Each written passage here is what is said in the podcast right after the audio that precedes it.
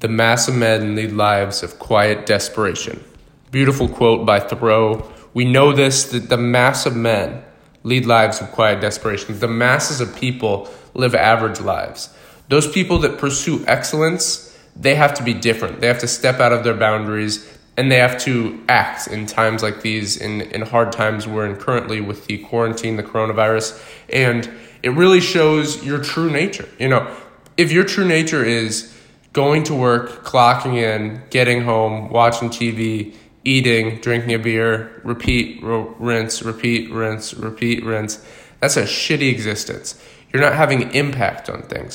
And although it's important, yes, to, you know, provide for your family if you have bills and things of this nature, but really, if you want to have impact on the world, which I hope you all do, deep level of impact, leave a legacy for yourself, you want to do the opposite.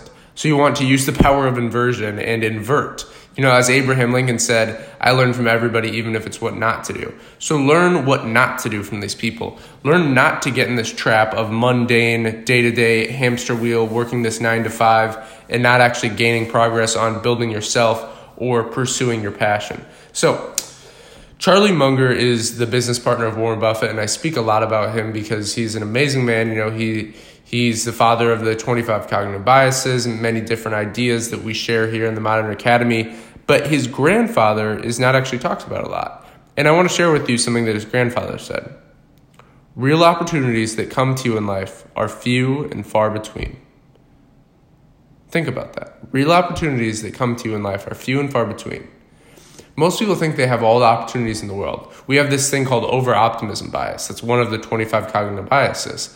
And our brains either tend to be very, very pessimistic, or when they switch to optimistic, they don't just take a balanced approach and go like, okay, I'll be reasonably optimistic. No. They go over optimism. So that's over optimism bias. So we think that, you know, either everything's terrible, that this is just innate in the human brain. Either everything's terrible and we see the worst in things, or people are delusional with their over optimism bias. You see this on, you know, a good example of this is all the people going on American Idol, where like, their families have told them how amazing of singers they are, and they haven't actually gone out to the market and gotten actual live market feedback, which is vital for any business. And what's interesting is Daymond John, he's actually one of the sharks on Shark Tank. In his books, and what I've learned from him is, he says, you know, people do these clothing companies and they have great stuff, but they fail. And the reason they do this is because they never go straight to the market. They're, you know, their family buys it, their friends buy it, friends of friends buy it. But he says the way he did it was go to a major sporting event. And obviously you can't do this right now in our current time with the coronavirus. And if you're listening to this, you know, down the road and we've gotten over this, we're currently in this hard time with the virus. But, you know, go to a major sporting event when it's packed, like a pro football game, a pro baseball game, a pro basketball game.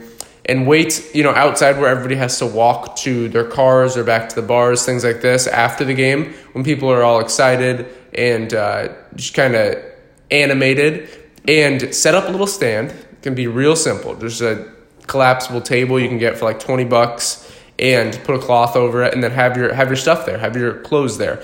And that's how you get live market feedback. So you ask strangers whether or not they would buy it.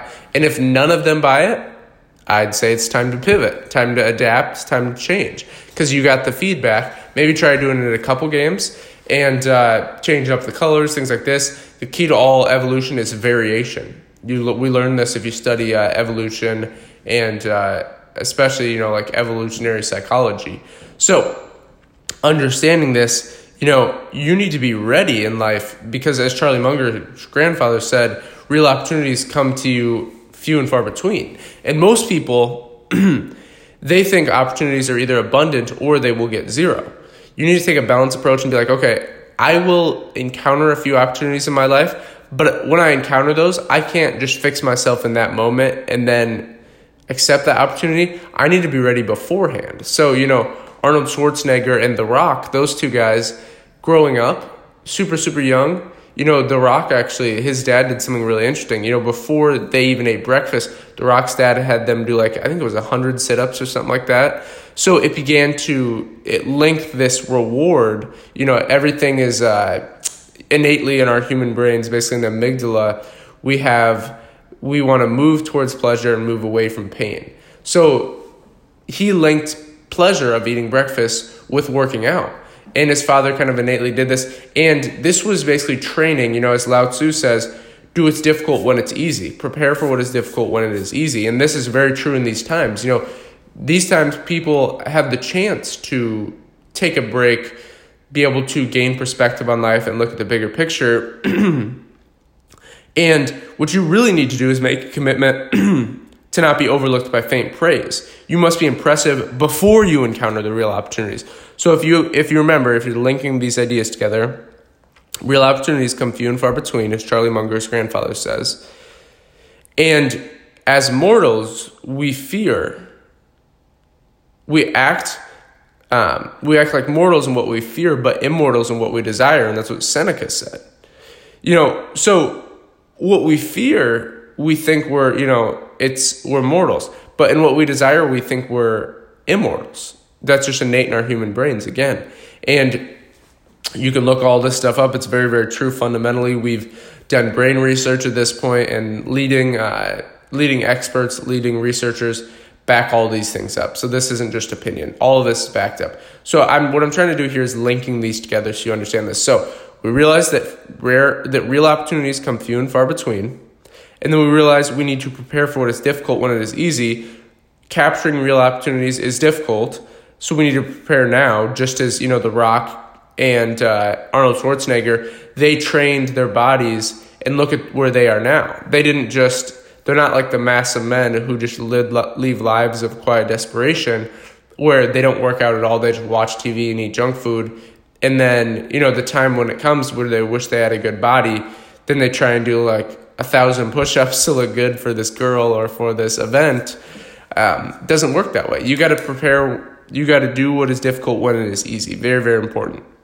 So, and then we talked about, you know, make a commitment to not being overlooked by faint praise. Now, what is faint praise? Well, death by faint praise is basically being passed by just being pretty good.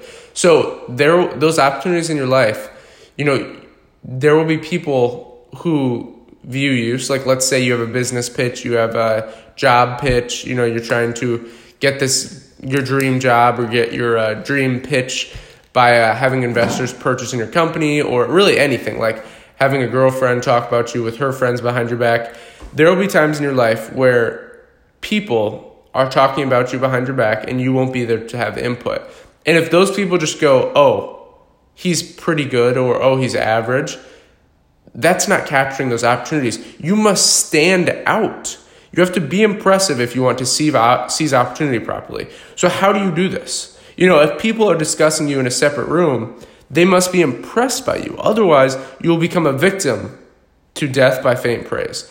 And remember, we act like mortals in what we fear, but immortals in what we desire. So you need to flip this around. You need to face fear dead on, and then realize what we desire, we need to work every day towards it. We step by step get ahead, not necessarily in fast spurts. Most people live their lives going, oh, you know, they basically procrastinate their lives, which is the worst form of procrastination. And satisfaction comes from knowing you did the best you could. John Wooden, Michael Jordan's coach, says that. It's very, very true, and it holds very prevalent today. So realizing all these things and linking them together, what did we learn?